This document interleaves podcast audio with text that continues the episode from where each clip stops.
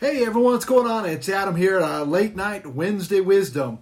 Hey, just wanted to kind of update you, let us know what's going on with the uh, tax bill that passed here about a week and a half ago.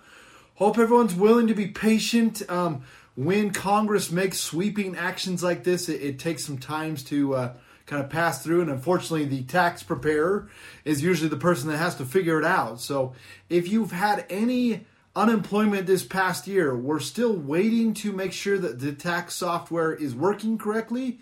You're not going to have any of that unemployment that is going to be taxed to you um, up to $10,200. So it's a good thing. It's going to help tax returns. So if you've had that and your return hasn't been filed yet, just kind of hold tight. Um, I've begun to file a few, but unfortunately, some of the states are still uncertain whether that's going to be taxed or not. So that's kind of what we're waiting on. If you have already filed your tax return and you did have unemployment, um, the IRS is saying that they will automatically uh, refund you that amount. So again, we're not quite certain on the details or when that's going to happen. So that's like I said, one of the big things is unemployment will affect your return for 2020, whether it's been filed or going to be filed.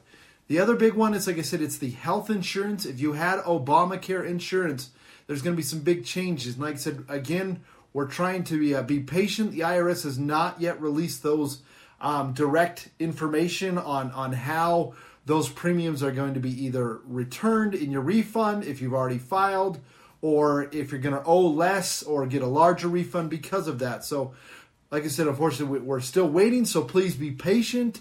Um, like I said, a lot of returns are stacked up. Um, it is very difficult as tax professionals to get all those taken care of. So if those two things are affecting you, like I said, kind of hold tight. Um, we'd rather do it right the first time than have to fix it. The other thing is, is as a lot of people, you should have received that fourteen hundred dollars stimulus. Um, if you haven't, there could be a couple things. And again, there isn't a whole lot of uh, um, you know how we go about knowing why it didn't happen or what we can do to fix it. So, said be patient. Know that there are a lot of sweeping things happening. Hopefully, uh, you you've already either got your tax return filed because you didn't have those things, or, or if you have, uh, like I said, we're we're happy to help you out with that. If you have any questions, feel free to contact us, or like I said, reach out and get your uh, tax professional because it's getting harder to file your own. There's a lot of moving parts, so hopefully that helps. Hope everyone's happy and healthy. Thanks a lot, and uh, have a great night.